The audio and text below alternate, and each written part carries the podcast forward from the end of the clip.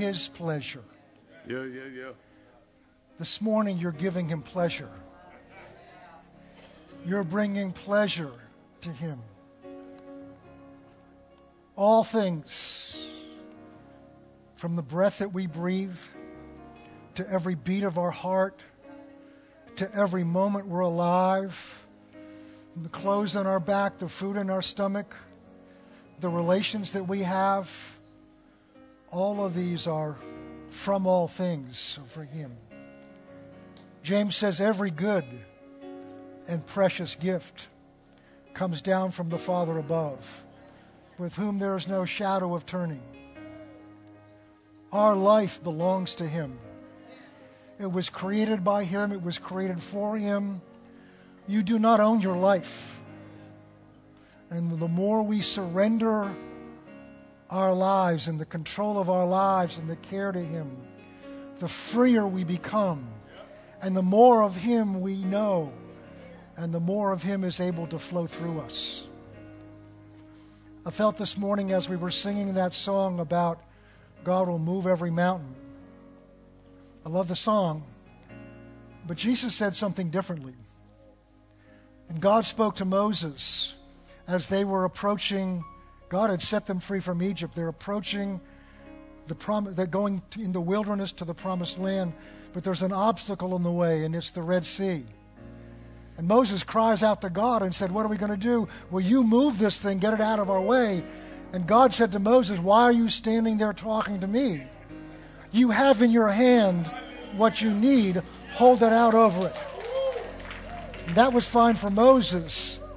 But what about you and me? But Jesus said, He didn't say, cry out to God for the mountain in your life. He said, for you to speak to that mountain in the name of Jesus and command it to get out of the way. But you must believe in your heart and not doubt. There's some of you here this morning, some of you watching online. There's a mountain in your way. Whether it's in a relationship, whether it's in fulfilling your destiny, whether it's in your health, there's something, and, and you'll know what it is when I say those words. So don't try figuring out what it is. You'll know immediately what that mountain is. And you've been crying out to God and wondering why that's still in the way. Because Jesus has given you what you need, He's given you His name. At the mention of His name, every knee shall bow. In heaven, on earth, and under the earth. That covers everything. And every tongue shall declare that Jesus Christ is Lord to the glory of God. So, what you need to do, your answer is you need to begin to speak to that mountain. Speak to that pain. Speak to that obstacle. Speak to whatever it is, that fear, in the name of Jesus, not in your own authority, and command it to leave. Father, we just thank you today that you have given us everything that we need for life and godliness. We thank you that greater is He that's in us than He that is in the world. We thank you that you have given us your Spirit to dwell in us. You've given us your word and you've given us the authority in the name of Jesus to exercise that authority.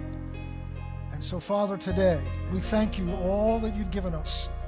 Now give us the boldness to step out and to act with boldness on what you have put into our hands. For greater is he that's in us than he that's in the world. In Jesus' name. Amen and amen. Praise the God. Turn around and greet someone, and you may be seated.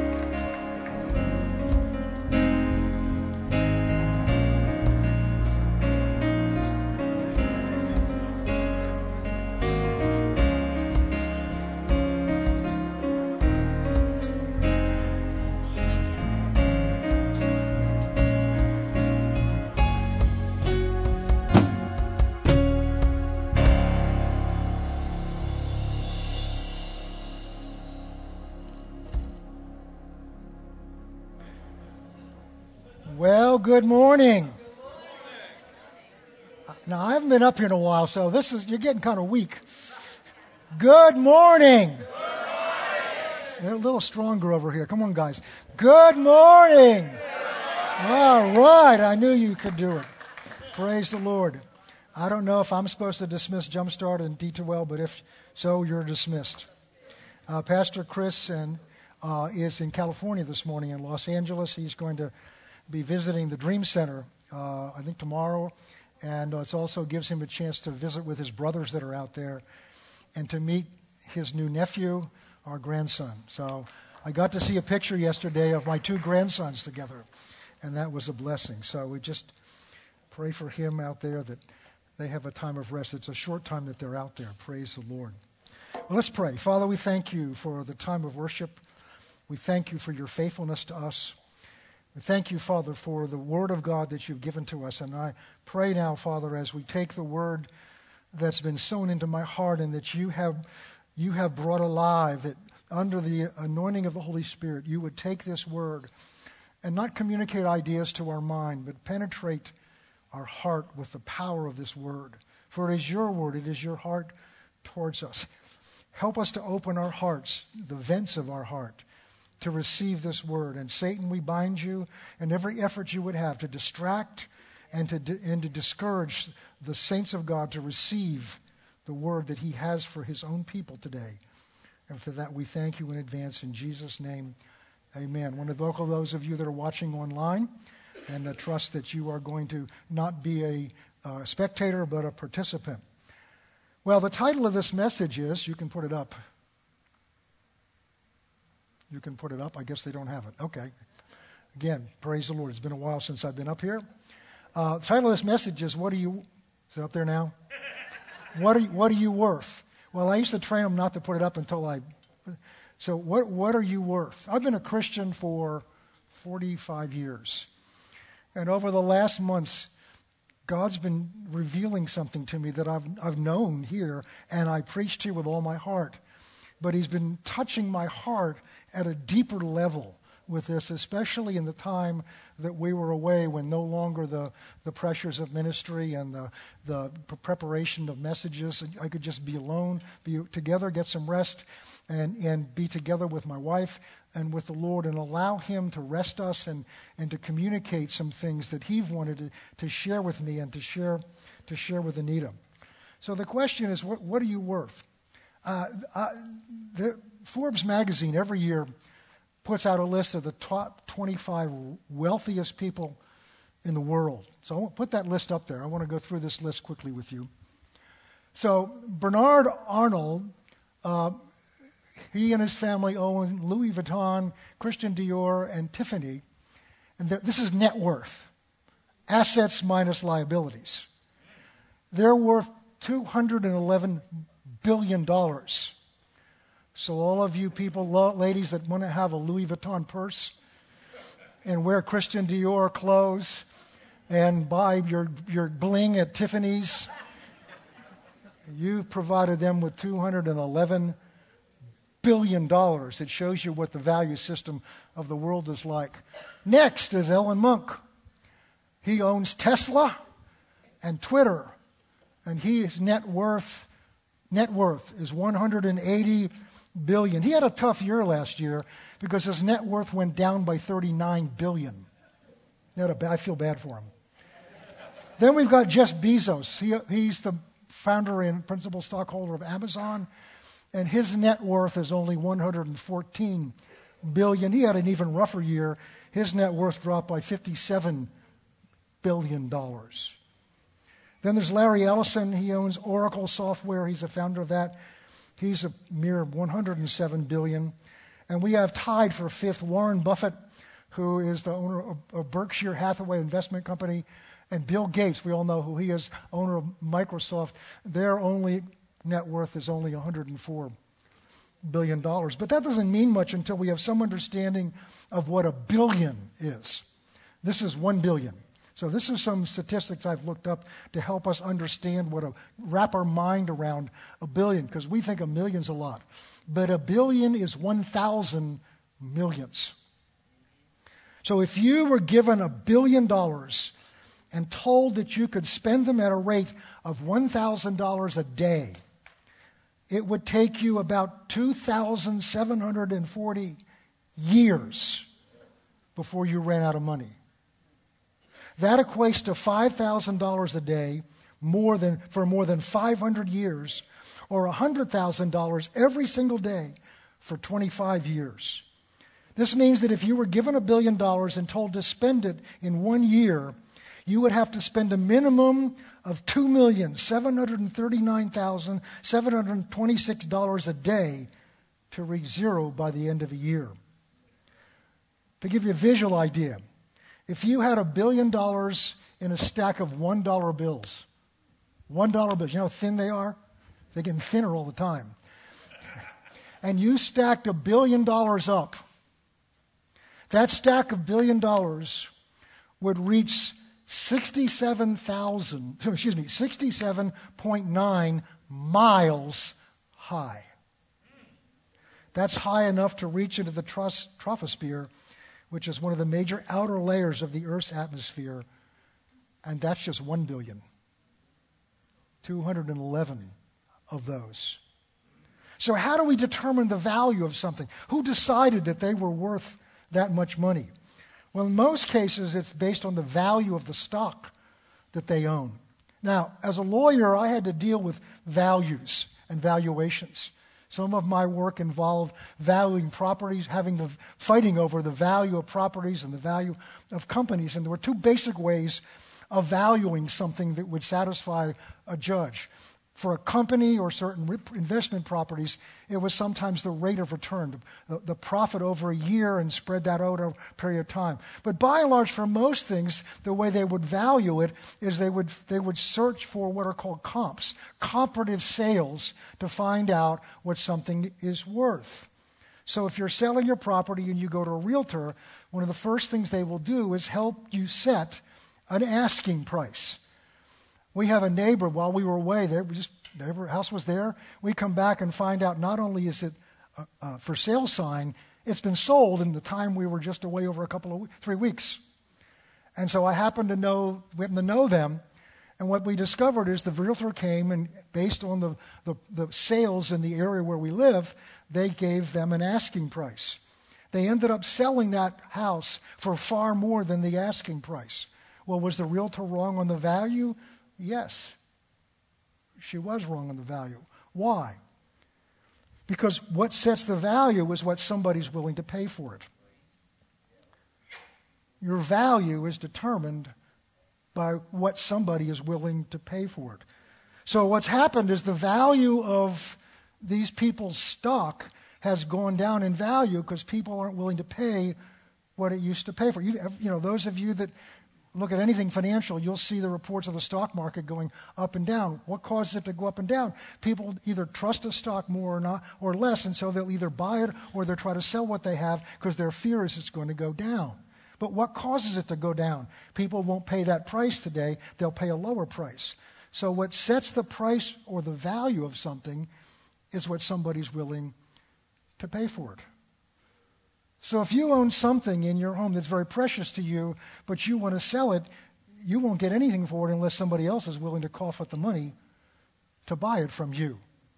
So you can have people that, that are very wealthy in terms of the value of their land, but in an economy where people aren't buying real estate, it's not liquid it's not liquid of any liquid value. It's just they own it, but the value changes every day based on what people are willing to pay pay for it. So that's how value is, is determined. Who determines the value? Well, in the case of my neighbor's house, the, the, the, the, realtor, who's an experienced person in buying and selling property in our community, they picked a price, but they were wrong because they didn't determine the value. They got into a bidding war. It was who, what, the last person with the highest offer, they determined the value. Now, I got to think if they got that much for their house and I'm two houses away, hmm. But next year it may not be worth that because people may not be willing to pay that much money. Back when I was in Boston doing commercial real estate, suddenly the value of property just started shooting up, and we discovered what it was. We had people from California moving in, and they would sell their house in California. They would sell a house in California for a million dollars. This was 30 years ago. That here was maybe worth $200,000, and they would snatch it up right away because they had the cash and the value wise, it was a lot cheaper. And so as a result, the realtors began to realize this, so the property values began to go up. In the four years we were in Oklahoma, our house quadrupled in value. Unfortunately, I didn't wait. To, I didn't hold on to sell it. I sold it at the low end. Anyway, that's another story. Okay, so so it's an asking price. Real value is determined by the buyer and what they're willing to part with. Now, one of the ministries I, I, I, follow and listen to, he was telling me a story, and some of this message I, I really was inspired by him. And uh, he's a, a, sports car buff. He likes sports cars, and he was uh, he was with his wife down south, and they were sitting outside having breakfast, and he heard the sound of a sports car coming. He recognized that whine of that engine. He said, but it didn't sound familiar. And this car pulls in right in front of where they're sitting outside, and he didn't recognize it. He said, I usually know what they are. So pretty soon the guys eating begin to come out. The guy that drove it, they get out and they come in, and he gets out along with some other guys, and they're, they're looking at this. And he said, I wonder what it is. And one guy says, Oh, I know what it is. It's a McLaren P1. He said, Well, what's that? What's it worth? He said they, they cost a million one. Million one hundred thousand dollars, one car. It barely sits two people. But they only make a few of them a year. And so one of the guys says, It's sure not worth that. And this preacher, without thinking, rose up. and He said, It Sure it is. The guy that just got out of it, it was worth it to him. How do we know that? Because he paid a million one for the car. Now, that everybody standing around there, oh, it's not worth that. But to one person, it was worth it enough. So we know the value of that car, at least to that person, by what they were, what they were willing to pay. Go into Matthew 26. There's a story in the Bible about this. When Jesus was in Bethany at the house of Simon the leper, a woman came to him having an alabaster flask of very costly, fragrant oil. Now, one of the other Gospels tells us that this was, this was a, a, a, an oil that cost about a year's wages. So, this is, a, imagine a bottle of perfume, ladies, that was one year's wages, of your wages or your husband's wages. And she poured it. She didn't take the little drop. She poured it on his head as he sat at the table. But his disciples saw the same thing, and they were indignant saying, Why is this waste? For this fragrant oil may have been sold for much and given to the poor. So, in their mind, Jesus was not worth the value of that oil. This is the disciples. Keep going. But Jesus was aware of it. And he said to them, he's not rebuking the woman for wasting it. He said, Why do you trouble the woman? For she has done a good work for me. Keep going. For you have the poor with you always, but me you do not always have. In pouring this fragrant oil on my body, she did it for my bear. We'll stop there. And basically goes on to say, What she's done will be remembered throughout all of eternity.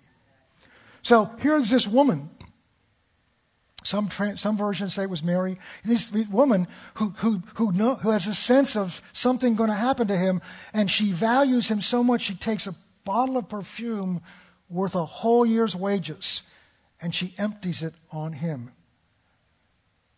And the disciples don't recognize yet his true value, and they get indignant. In other words, they don't, if you would ask them, I'm sure they wouldn't have said that. But in their thinking, he was not worth the price of that oil. So the question of today's message is what are you worth? How is your value determined? You already have an idea. You may not think of it, you may not put it into words, but you have an image in your mind of what you're worth. You hear a lot about self worth and self esteem. It's the same thing, really. Well, throughout human history, Humans have been bought and sold as slaves. They were treated as property, valueless. Their only value was the work that they could produce. Your employer values you based on what you can do for his company or her company. I did a little research and your different views on this, but if you took your body parts and sold them, don't rush out to do it right now. But you took your body parts and sold them based on market value for kidneys and liver, and it'd be worth about $550,000. Don't get any ideas. Let's go to 1 Peter chapter 1. And these are verses we've talked about before. I think Pastor Race talked about these verses. But we're going to look at them from a different point of view. 1 Peter chapter 1, verse 17. If you call on the Father, who without partiality judges each, according to each one's work, and conduct yourself throughout time of your stay here in fear, that means reverence of God, knowing that you were not redeemed with corruptible things like silver and gold. And actually, if you research that, it's talking about money. From your aimless conduct received by the tradition of your fathers, but with the precious blood of Christ as of a lamb without blemish and without spot. So let's go back to verse 17, 16. I mean, excuse me, no. 18. Next verse. Knowing that you were not redeemed with corruptible things like silver and gold. The word redeemed means to be bought back out of something. To be bought back out of something. Years ago, there was a, a, family piece of jewelry that was by somebody in our family that was that needed money, and so they went to a pawnbroker and they gave it to the pawnbroker for some money.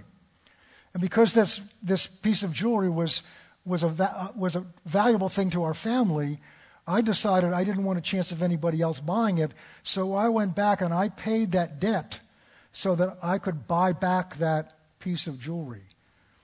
So it's money given to buy something back that was already yours.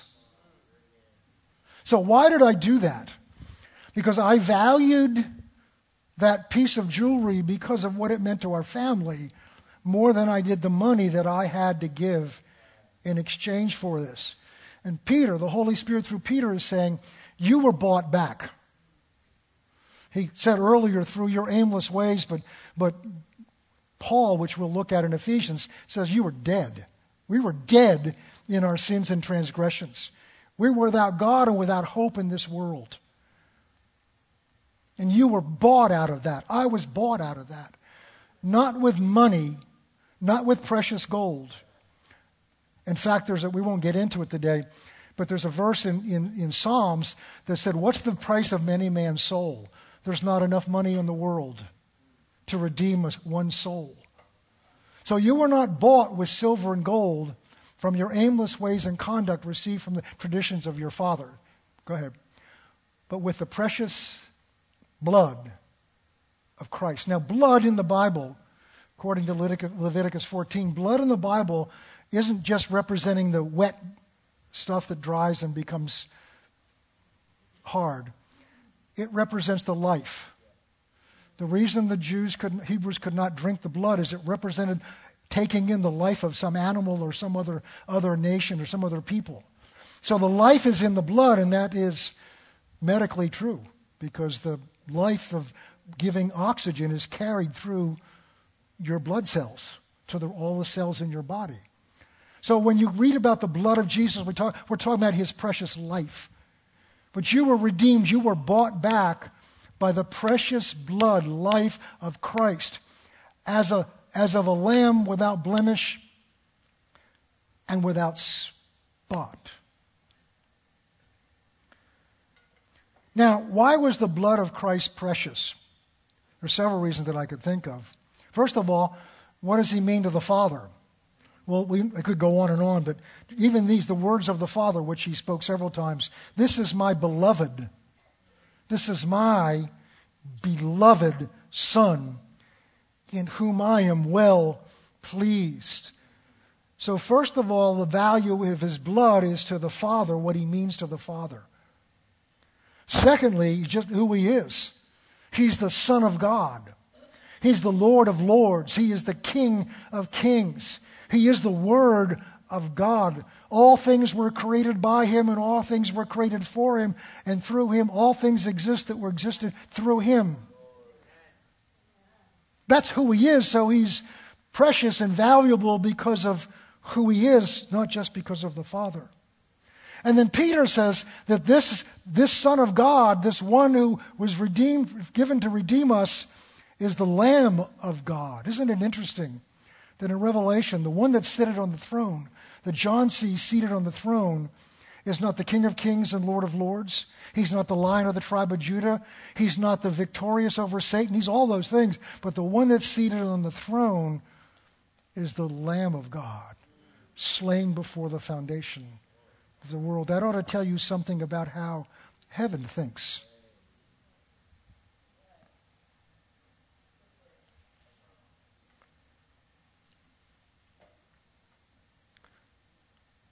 So, your value to God is revealed by the price He was willing to pay to buy you back from Satan's hold and possession of your soul. And He bought you with the precious blood of His Son, the spotless Lamb. Your value to God and the value to him of the price he was willing to pay is the price he was willing to pay to have you. And we're going to see before we're through, he had, he, nobody had to twist his arm to do this. You didn't come to him and said, Please help me. Please redeem me. Satan has a hold on me. And please, would you pay whatever it takes to get me out of there? No, you and I ran away from him. We spurned him. We spit on him. Some of us were hard in our hearts towards him. Isaiah 43. I want to show you this concept of what precious means. The ladies have more of an understanding of it. This was in Psalm 43. This is uh, Isaiah 43. This is God speaking through Isaiah to Israel, who was rebellious at this point. Israel at this stage, northern nation, was gone. But he was speaking here to Israel, and, and they had turned their back on him. They were worshiping idols. They had broken their covenant with him. And he had talked about the judgment that were going to have to come on him, but then he spoke these words of consolation for him. For I am the Lord your God, the Holy One of Israel, your Savior. Listen to this. I gave Egypt to ransom you back to myself. Ethiopia and Seba I gave in your place. Next verse. Since you were precious in my sight, this is what I did. You have been honored. You have been, I have loved you. Therefore, I have given men for you and people for your life. He gave Egypt, He gave nations for Israel, but He gave His precious Son for you and you and you and you and you. What are you worth?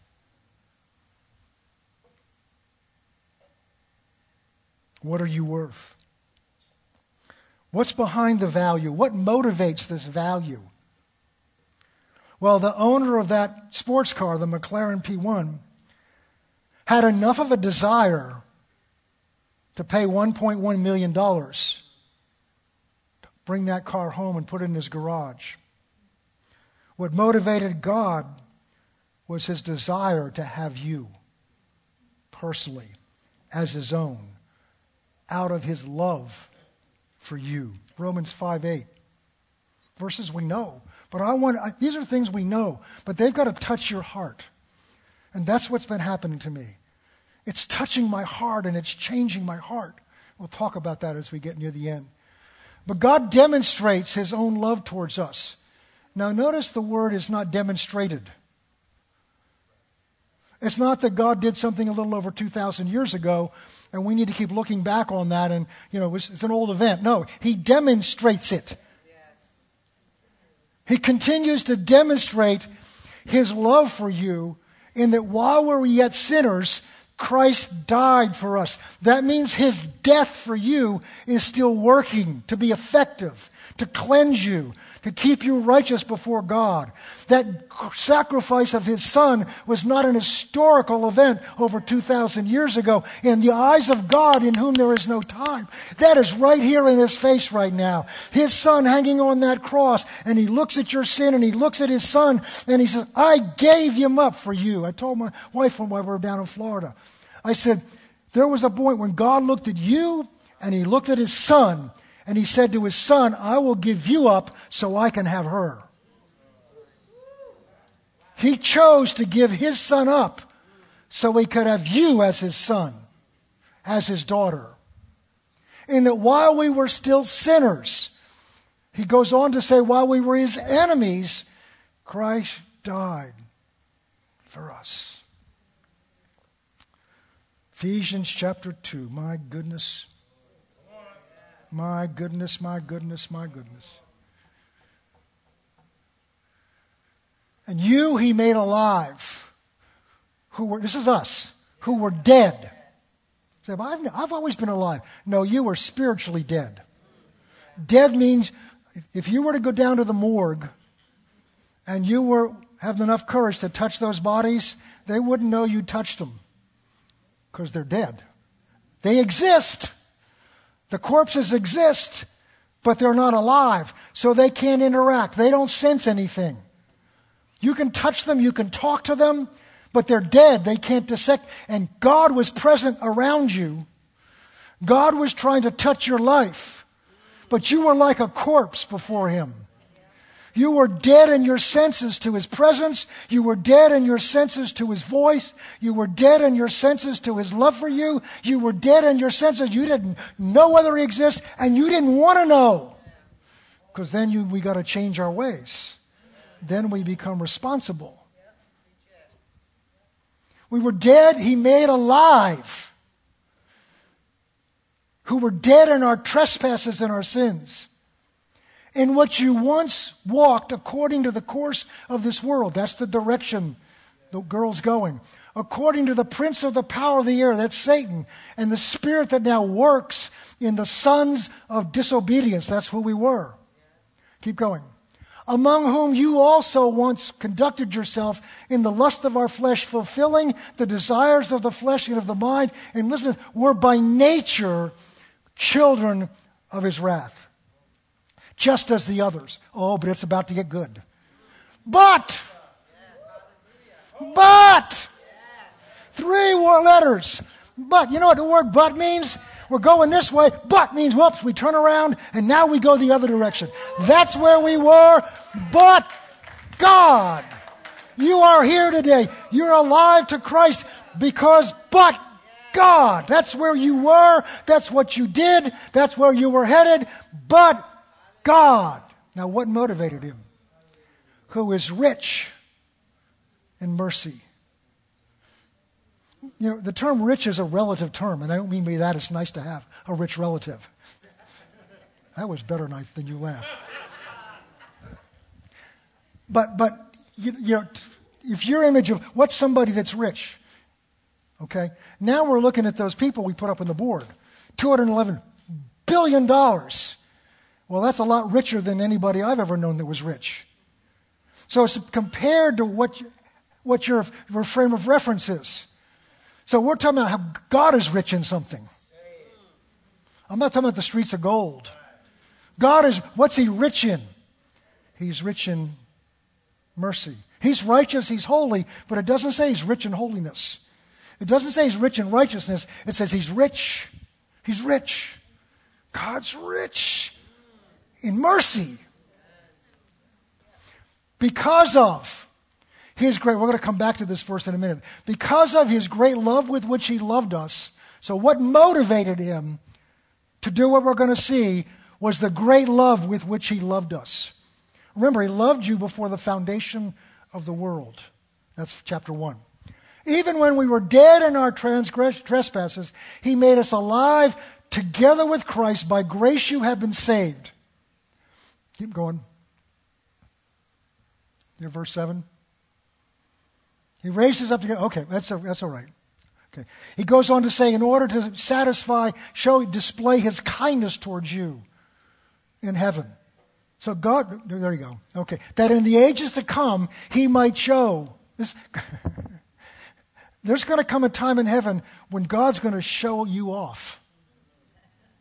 Not of how holy you are, not all the good things you did, those are important. Not how much you gave, those are important. But what he's going to show off about you is his riches, his exceeding riches of his grace and his kindness towards us in Christ. The Lord spoke to me one time. He says, You're a trophy of my grace. God's going to show you off to show what his grace can do with somebody like you and me. So let's go back to verse 4. But God, so we're talking about why, what motivates, what motivated that owner of that sports car to part with $1.1 million was he wanted that car more than he wanted the $1 million. Do you ever buy something that you got at home and think, oh, what was I thinking? Well, now Amazon makes it so easy. You just go and click return, take it someplace, and they'll just already take care of it for you. They almost make it too easy. Oh, I could go there with, but I'm not going to. So what happens is you got inspired. That's what advertising is designed to do. It's designed to touch your emotions, get you outside of your reasoning and common sense, and say, "I want that." Click. I got. That's the problem now. You can just go, "I want that." Buy it instantly, and it shows up a day or two later. And then you look at it. Why? I didn't really. It wasn't worth that to me. It's called buyer's remorse. God has never looked at you. I want this to sink in. On your worst day, having just blown your mouth and said things you knew you shouldn't have said, God's never looked at you and said, What was I thinking? Why in the world did I ever pay for them? Because He chose you before the foundation of the world. He knew ahead of time every thought you would ever have, every word you would ever say. He knew the very worst about you. We're going to see that in a minute. Oh my, we aren't going to move along. I want to read this in the Amplified. You quote this from the Amplified. I want this to sink in. This is the Amplified version of this verse. But God, so rich is He in His mercy, because of and in order to satisfy the great, wonderful, and intense love with which He loved us. Think of that word satisfy. That's not a theological concept. This speaks of the yearning of the heart. Do you ever get so hungry you just have to have something? Do you ever get an itch in your back somewhere and you can't quite reach it? You'll do anything you can to, to, to get anything you, to, you get. Because you'll do whatever it takes to satisfy that drive. That's what motivated him to shed the blood of his precious son to purchase your life. To purchase your life. We've got to move on quickly. Ephesians chapter 3. This is Paul's prayer for the church. And I pray this almost every day for me, for you. Ephesians 3, verse 15. From whom the whole family in heaven and earth is named. I'll quote it if you don't want to get it up there. Ephesians 3, verse 15. From whom the whole family on heaven and earth is named, that he would grant you according to the riches of his glory to be with, with might, according to your spirit. In the, there we go. From whom the whole family in heaven and earth is named. Keep going. That he would grant you according to the riches, there it is again, of his glory. Listen to, listen to this. To be strengthened with might, power. That word is dynamic power through his spirit in your inner man. So Paul's praying for this church, these believers, that God from the riches of his glory would strengthen them with an ability in their inner man through the Holy Spirit. That Christ might dwell in your hearts through faith. That you, being rooted, already rooted and grounded in his love, might be able to understand, that's what we're talking about this morning, with all the saints, what is the width and length and depth and height, the boundlessness, keep going, of his, of his love, of the, to know, that word means by experience, the love of Christ, that's the love of Christ for you, which passes all understanding. It goes beyond your mind, like the term but billions goes beyond your mind. And that you may be filled with all of the fullness of God. Verse 20. Now, here's how it's going to happen. Now, to him who's able to do, this is what God's able to do, exceedingly, abundantly, beyond what you can think or ask. And he's talking about the power of the Holy Spirit to reveal to you how much he loves you.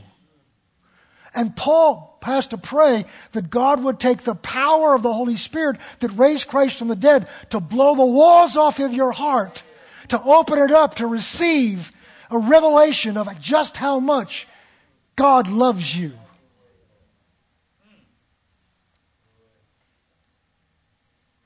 So I want to ask you this question.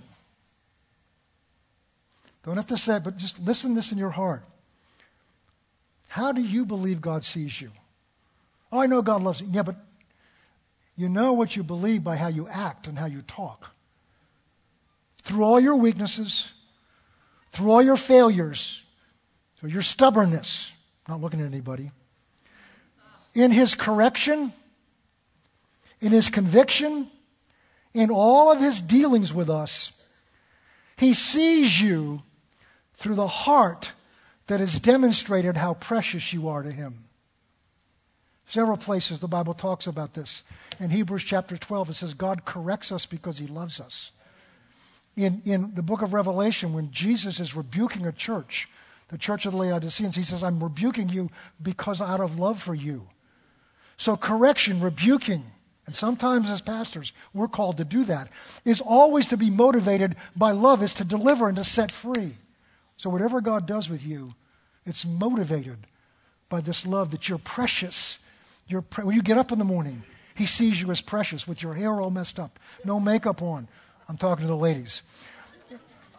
He sees you as that precious. Okay, I got to move on.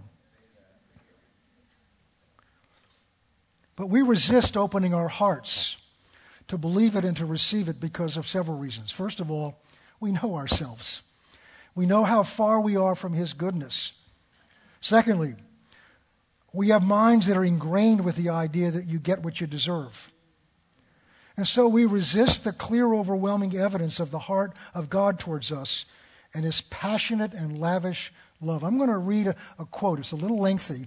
And if you want this, it's in the notes that you can download from our, from our, our app or our website. This is from a book called The Heart of Christ for Sinners and Sufferers by Dane Ortlund. And I've assembled some of these things together. Listen carefully. Our unbelieving hearts tread cautiously here about how much God loves us. Is it not presumptuous audacity to draw on the mercy of Christ in an unfiltered way? Who do you think God is? Not just on paper, in the kind of person you, be- but who's the kind of person you believe is hearing you when you pray? This has really hit me. How do you, how does he feel about you? How do you, how do you think God feels? Not thinks, feels about, about you. His saving us was not cool and calculating. It was a matter of his yearning, not a yearning for the Facebook you that you project to everyone around you, not the you you wish you were, but his yearning for the real you, the you underneath everything you present to others. But we have a perverse resistance to this. Out of his heart flows mercy, out of ours a reluctance to receive it. We are the cool and calculating ones, not he. He is open armed, we're stiff armed. Our naturally, this is good, our naturally decaffeinated views of God's heart might feel right to you because you're being stern with ourselves and not letting ourselves off the hook too easily. Such sternness often feels appropriately appropriate. But this deflecting of God's yearning heart does not reflect the Scripture's testimony about how God feels towards his own. We are perversely resistant to letting Christ love us. But as Flavel, he was an old um, Puritan writer, says, Why should you be such an, an enemy of your own peace? Why read over the evidences of God's love for your soul? Why do we study evasions and turn off those comforts which are due to you? In the gospel, we are free to receive the comforts that are due us. Do not turn them off. This is what really open the vents of your heart to let the love of Christ in, who loved you and gave himself for you. Our lawish hearts, our hearts that are steeped in the law, you get what you deserve, relax as his lavish heart of love comes into us. So our part is to cooperate with Paul's prayer and to allow the Holy Spirit to work in us. And we do that by giving Him the fuel to work with, which is by meditating on the love of God. Just a couple of scriptures. For God so loved the world that He gave His only begotten Son. Well, you're in the world. 1 John chapter 3 Behold, what manner of love the Father has bestowed upon us that we should be called children of God. Ephesians 2 But God, in order to satisfy the rich and intense love with which He loved us, just take one of those scriptures, and when you get up in the morning, begin to recite it to yourself. Look in the mirror and speak it over and over to yourself. And as you do, the Spirit of God will take those words because they're anointed by God to break down the strongholds in our mind, the strongholds of who we are that our parents put in us, that our teachers put in us, that the world puts in us, that the church puts in us, that religion puts in us, that we most of all ourselves put in us. All of these Paul talks about in 1 2 Corinthians chapter 10. All of these are reasonings that exalt themselves in our mind against the true knowledge of what God is truly like. But the weapons of our warfare to tear them down are not carnal, they're not natural weapons, but they're mighty through God for the pulling down of these strongholds. And it's His Word. Meditating on His Word, allowing His Word of who you are in Christ allowing His Word of how much He loves you to begin to penetrate through those obstacles that have been built up through all your life and your mind. And the Holy Spirit in you, God, Paul prayed, we've prayed, He's in you for one express purpose to pull those strongholds down so that the light of the love of God, the light of the love of God uh, through what He paid for you, would break through to your heart. And you would begin to taste His yearning. He's not just He loves you as a concept, it's the yearning heart that looked at his precious son, whom he loved so dearly, and said, I will give you up so that I can have you because I love you that much. The story of the prodigal son. The story of the, of the lost sheep where the shepherd left the 99 because he couldn't leave the one. And he went, there's all communicating the heart of the father, the prodigal son. In those days, for a father, to run anywhere, especially an older gentleman, a patriarch, and to run after a son, let alone a son that had squandered the wealth of his father, was unheard of. It was, it was degrading. He didn't care about any of that. All he knew is his son that was lost was found. He paid his dignity to put his arms around his son, and the son had rehearsed his speech. I'm not worthy to be called your son, but I know your hired servants are treated better than I was being treated out in the pigsty. And the father never hears he's coming back as a servant.